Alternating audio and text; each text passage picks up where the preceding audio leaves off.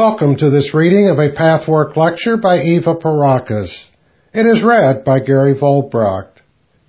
Pathwork lecture number 254, 1996 edition, October 18th, 1978. Surrender. My beloved friends, the light of the Eternal One streams as a great blessing to all of you and to all your endeavors that are sanctified by your commitment to serve God and His magnificent evolutionary plan. The hand of God can be recognized in many earthly manifestations. His presence can be keenly felt, and so can His absence when you block it out. One of the earthly manifestations in which the divine creativity of the eternal spirit can always be seen is nature. You cannot help but marvel at the wisdom and foresight manifest in the smallest details designed to protect, sustain, and maintain each species. The abundance, the beauty, and the richness that all created entities manifest proclaim clearly and eloquently that only the greatest of all imaginable minds could have devised the many systems that maintain life on earth. It also has become clear to many human beings that the balance of nature is being disturbed through humanity's thoughtlessness or greed. The recent growth of awareness in this area is most important. But there is also an aspect of nature that seems contradictory to divine love, an aspect that seems cruel. Nature's destructive forces, the storms, the floods, and the earthquakes do exist. But seen from another angle, they are only the necessary crises every entity must go through to reestablish inner harmony with divine law.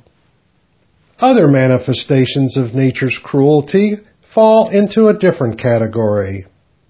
For example, one species may depend on another to maintain its very life, surviving at the expense of the other. Hence, predators and victims.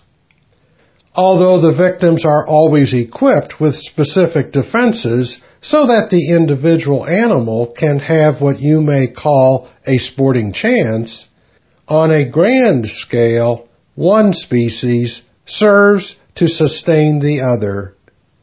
These conditions contribute to maintaining an overall balance in nature. Yet, one animal killing another for its nourishment appears cruel and seems to deny God's presence. It is also true that animals can never indulge in the useless cruelty and destructiveness which human beings are capable of. It is precisely humanity's more evolved consciousness that can always choose to channel human action into the direction of good or evil.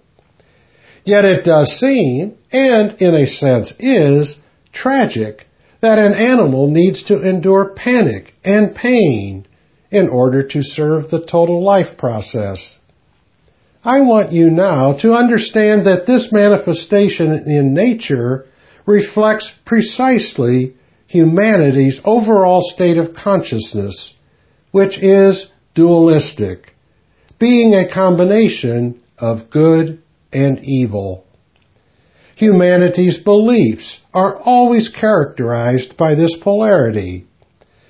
Since the totality of human beliefs creates your environment, the Earth sphere reflects this polarity exactly.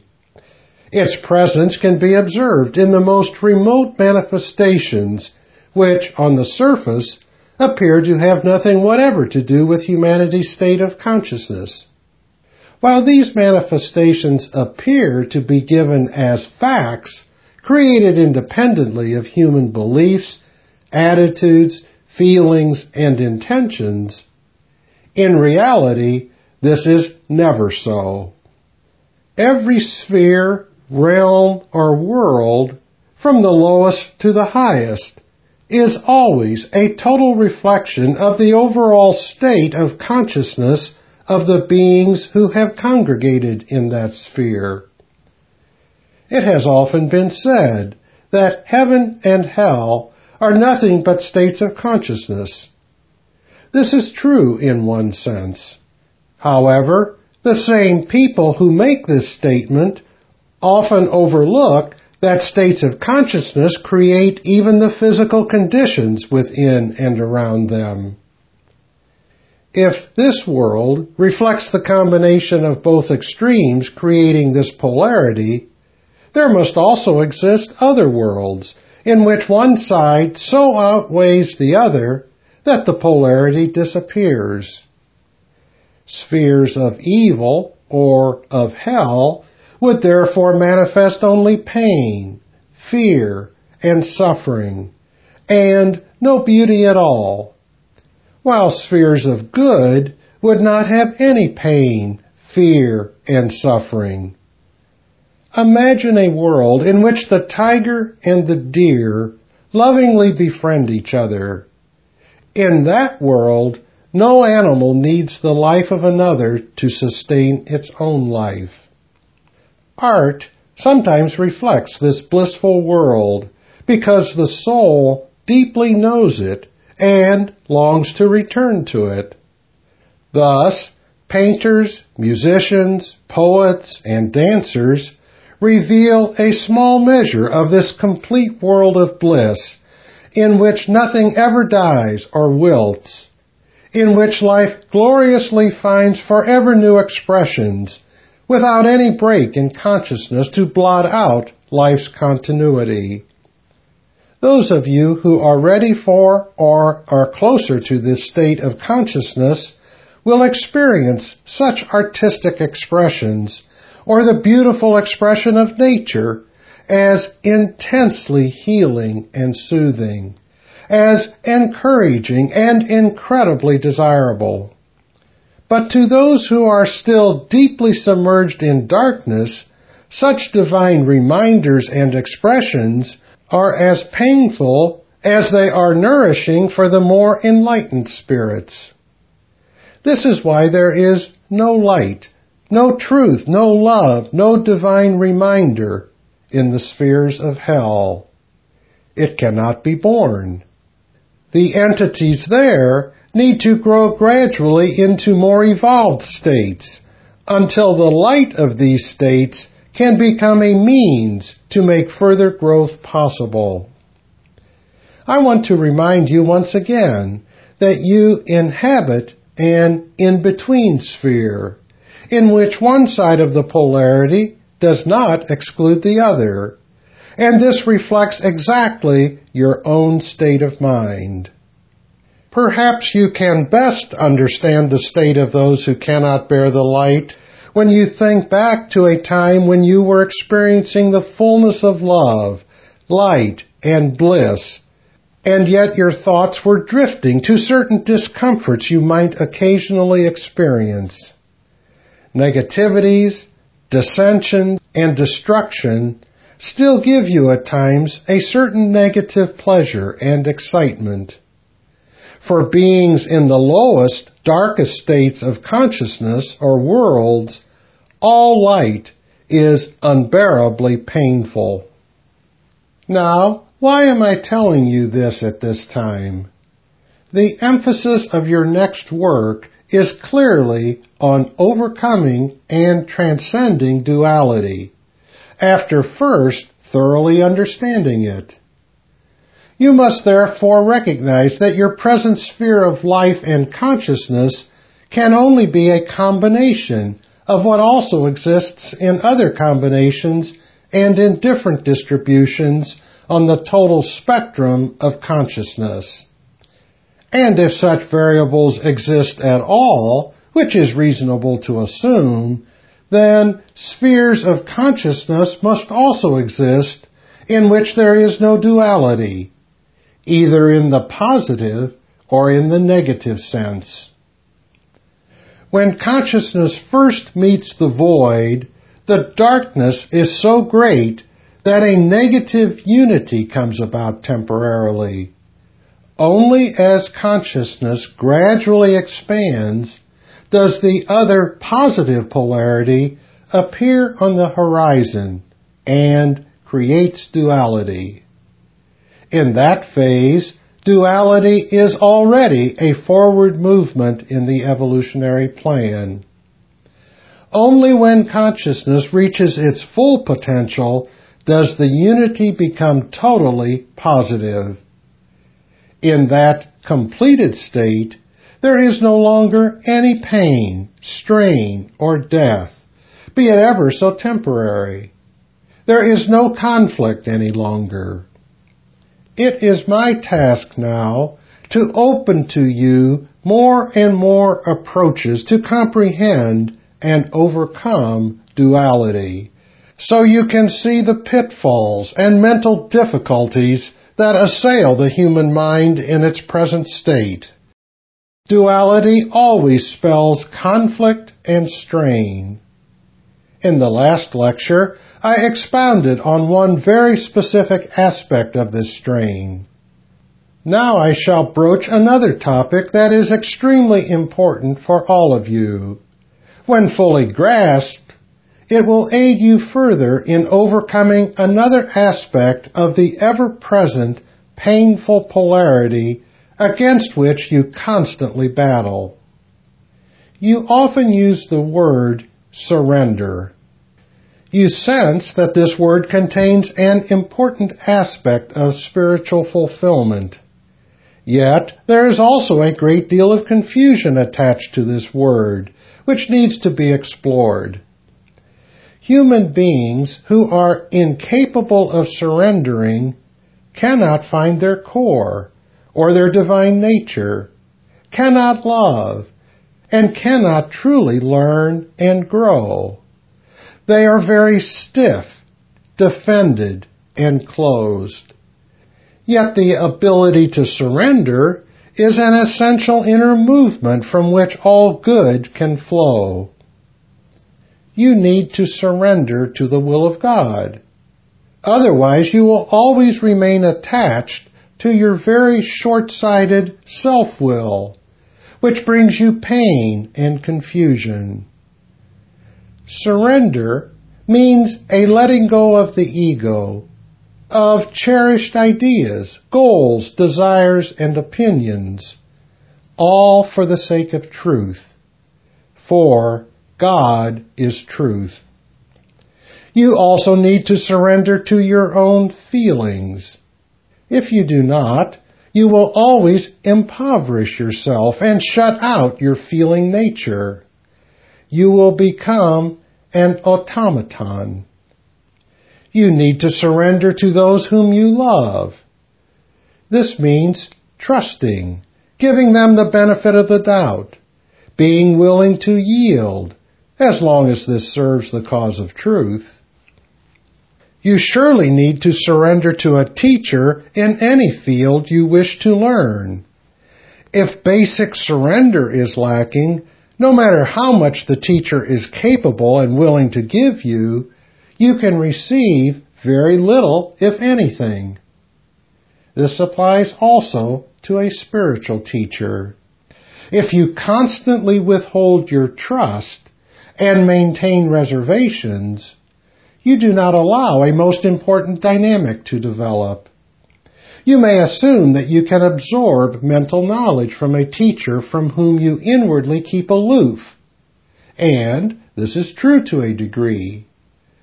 But in true learning, much more is involved than outer mental processes. You have an inner emotional, spiritual, and involuntary level that needs to learn also. On this level, nothing can be absorbed unless you surrender to the teacher. This rule applies to the most mundane things you wish to learn. A process learned merely as a mental deduction is not truly absorbed It has to become an inner reality before it can become your own. How much more does this hold true for spiritual growth? Your refusal to surrender has to do with lack of trust, with suspicion, fear, and with the misunderstanding that if you surrender, you will lose your autonomy and your ability to make future decisions. The refusal to surrender creates an overdeveloped self-will, which takes its toll on the personality. The person who refuses to surrender becomes truly impoverished. Surrender is such a movement of fullness, of giving over, of letting go, that enrichment must follow it according to natural law. Overdeveloped self-will always brings strife. You can see in your world how two self-wills clashing create war on a small or a big scale. To make peace possible, whether between individuals or countries, there has to be a yielding. Yet, we cannot just state that surrender is the key. It is never as simple as that. Should you surrender to a person who is truly untrustworthy? Should you give in when the situation requires a fighting spirit to stay in truth? The need to stand up and fight for a good cause, to defend a right position, to assert justified claims, is indispensable in any productive, healthy life. The need to discriminate when to trust and when not is also indispensable. And how am I to know? You often ask yourself. A very great confusion arises right here. There are few issues in human life about which there is as much misunderstanding and displacement as about false surrender and false assertion. How do you become more aware of this very important aspect of living? How can you avoid capitulation and resignation under the guise of surrender? How can you avoid a false, stiff holding on when surrender would be appropriate? Let me show you a few important keys which will eventually enable you to find this fine balance. For a dependent ego that denies self-responsibility, it is quite impossible to surrender. In such a case, surrender becomes a giving away of autonomy. This is why those who are secretly and often unconsciously most dependent those who crave most for a perfect authority to take over are also the most defended against all yielding. They vaguely sense that the giving away of self can only occur when the self is strong and healthy. Then the self will grow even stronger and healthier through the very act of giving itself away. So, my friends, when you find in yourself or in others an inability to surrender, to trust, to give over, to yield, look for the undercurrent of dependency and the denial of genuine self-responsibility. The greater the rebellion and the greater the show of I must protect my autonomy so I will never be told what to do, the more desperate is the inner wish not to govern one's own life, not to be made responsible for one's decisions and their outcome.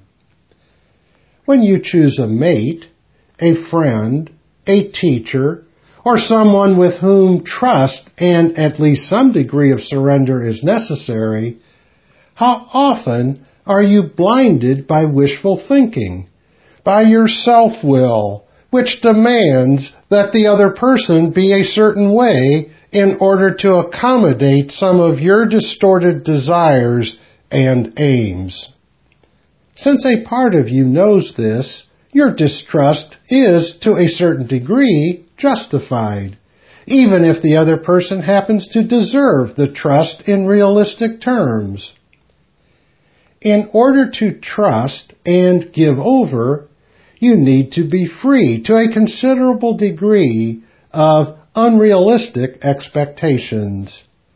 Your gaze has to be clear and undistorted by childish or destructive motivations.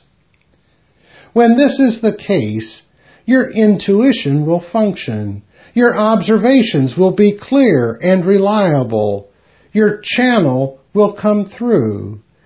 You will know that the person you trust does not need ultimate perfection in order to warrant your trust. You will simply be able to yield where this is necessary.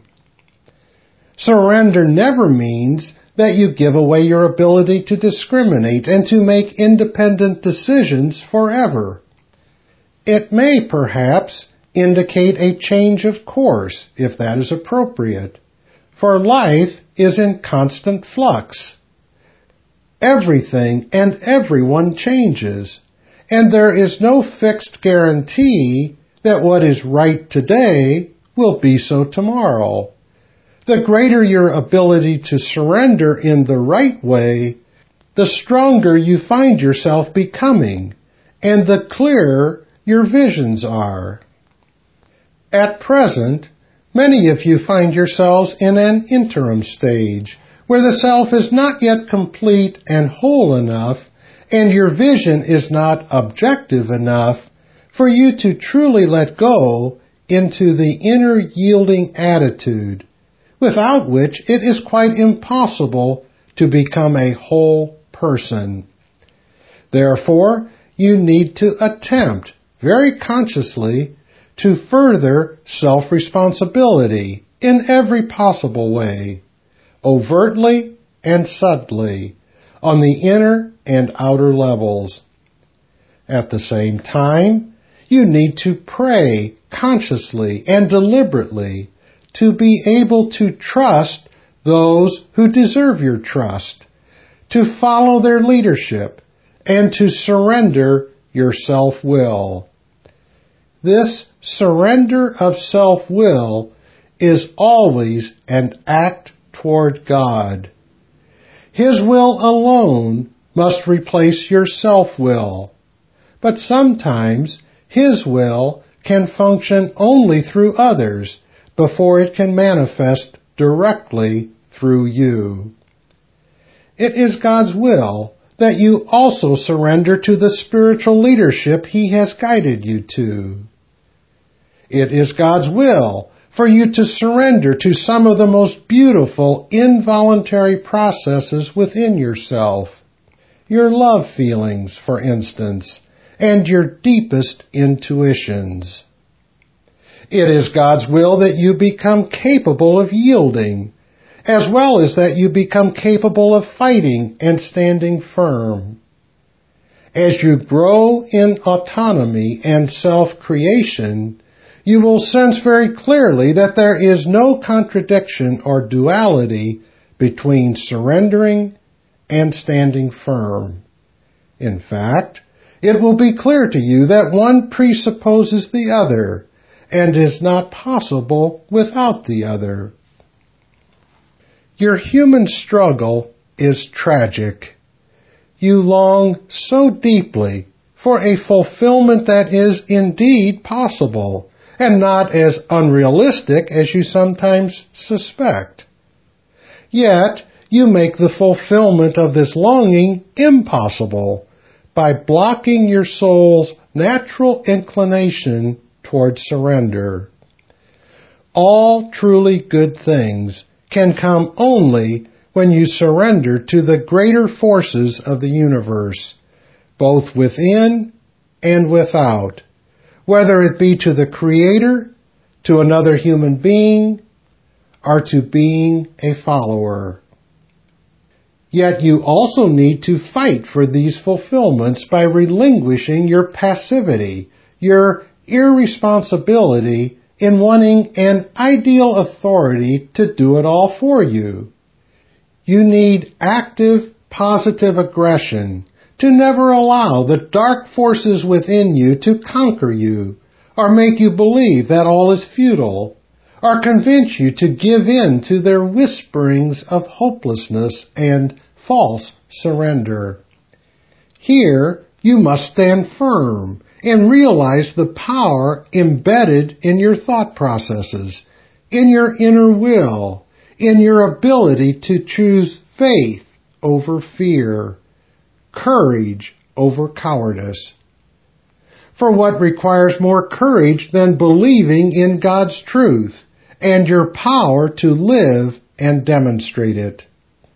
There is a finely calibrated balance between the active movement of the personality, whether in action, thought, or attitude, and genuine surrender.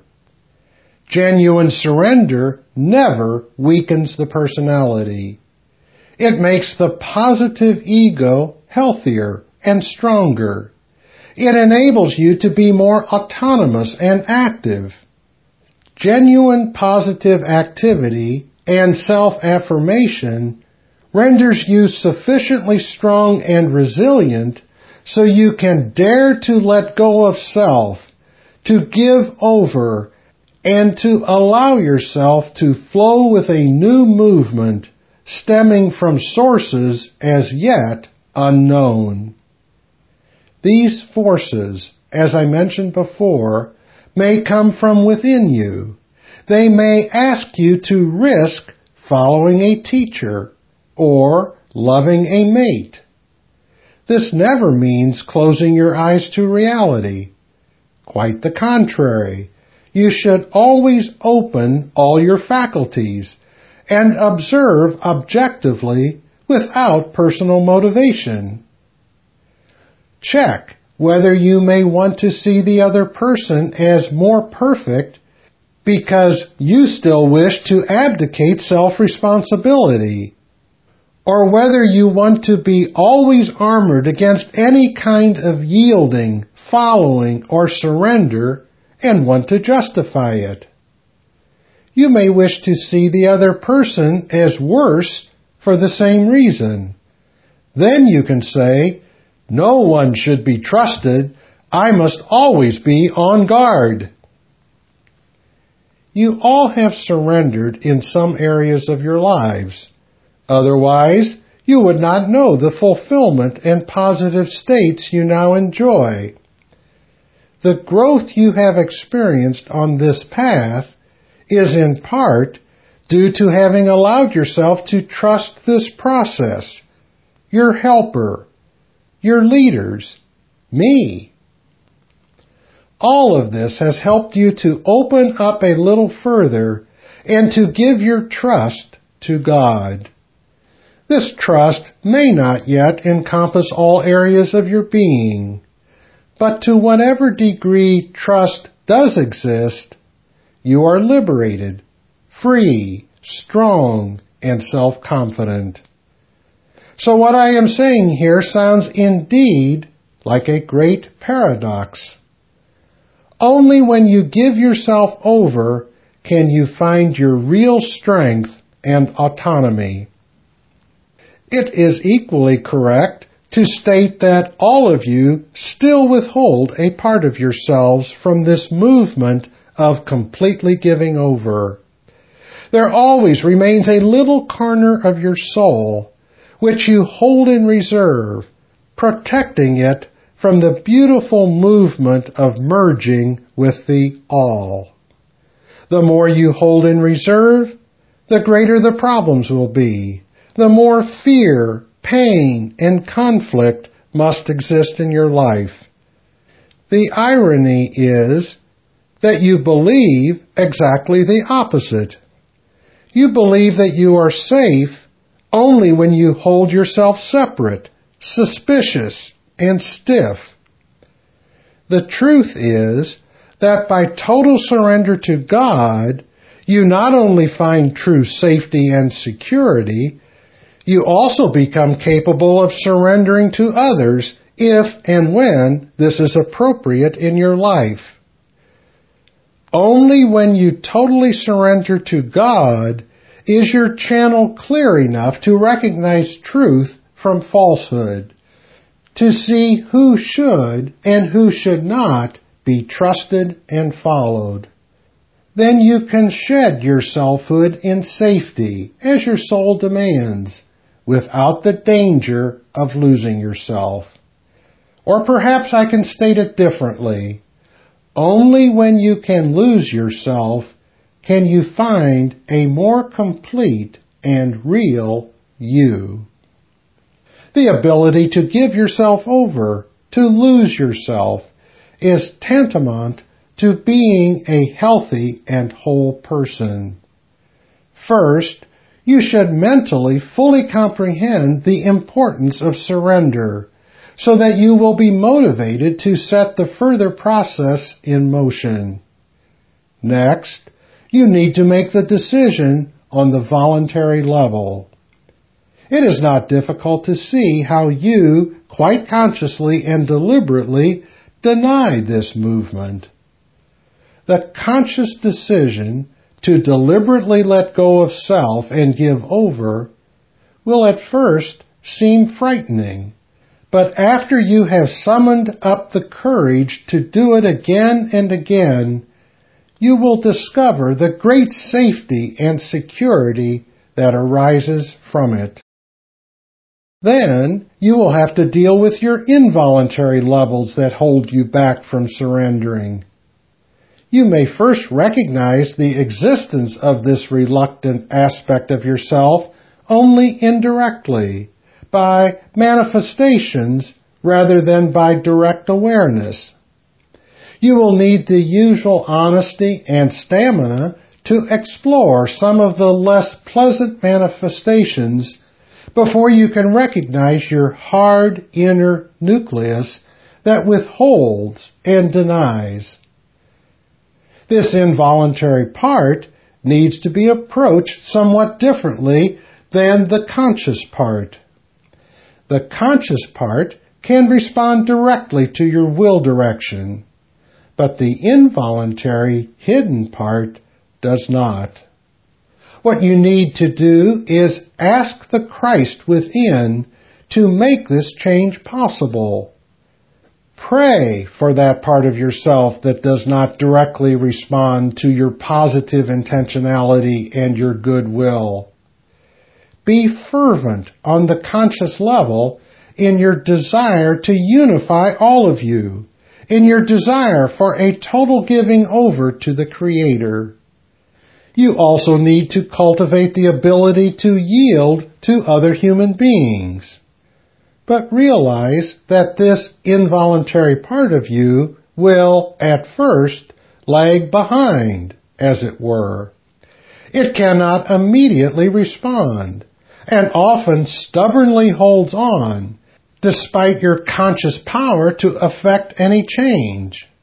Make room for a process within the greater process, in which a hidden corner of your soul catches up with the rest of you. You have no idea how strong your own spirit is. You constantly underestimate and believe yourself to be much weaker and much more ineffectual than you actually are. Since you must experience according to your belief, it is difficult to find out how strong you really are. You can create anything, for you have all divine creative forces at your disposal. And, of course, you do exactly that. Some of your creations are undesirable, springing from negative beliefs and distorted notions. If you could only see the immense power that dwells in your thoughts, your beliefs, your attitudes, and your desires. The power of your own living spirit still needs to be discovered. There is a block to this discovery. You often wallow in the notion that you are helpless and beaten by adversity. Even the popular belief in God can contribute to the notion that you are helpless. Again, it is not contradictory to say that all the power is with God. He is the source of everything. Yet this by no means excludes your own potential to unite with this divine power and allow it to flow through you. You are capable to become receptive to it and become an active agent of this greater power. You have the inborn ability to be a relay station of creative forces, if only you knew this and used it wisely. The block exists, on the one hand, because the limited mind's self-will is often contradictory to divine will and law. Insistently holding on to your self-will, you become less powerful because your creative forces are paralyzed. There is, on the other hand, a part of you that does not wish to be a fully grown, self-creating entity. It wishes to be given to and avoid the responsibility for your life creation. This immature part weakens you in a different way. Neither of these weaknesses are inherent. They are unnecessary artificial constructions due to a false attitude and ignorance. Once you awaken to your inherent potential to create, to change, and to affect your own soul substance as well as people and your surroundings, you will know who you really are. This new awareness unifies, among many others, the specific dualities I have discussed in this lecture. Surrendering and standing firm, yielding and self assertion, giving in and fighting for the good cause of truth. As you grope for the fine line of when and how to express both sides, you will find that they are not mutually exclusive alternatives.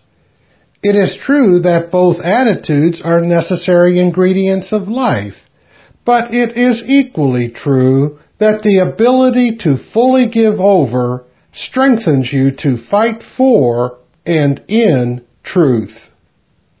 Conversely, the courage to fight objectively for truth and to disregard self-interest and hidden agendas will give you sufficient strength to risk letting go and shedding your ego self. You will create a harmonious automatic response that will be adequate and right for each situation. But it requires a great deal of deliberate awareness and groping while you grow into this state until your responses can readjust themselves to the way they were originally and naturally meant to function. Surrender amounts to a certain kind of inner involuntary relaxation. The involuntary process comes about gradually as a result of much voluntary work on the outer level. Yet, it seems to just happen. A phenomenon some of you may know may serve as a helpful illustration. When people go through extreme states of pain, there comes a point when the pain is no longer bearable. At that point, the fight against pain is given up on the involuntary level, and total surrender to the pain, transcending the conscious volitional mind and will, takes over. In that moment, all pain ceases and transforms into ecstasy.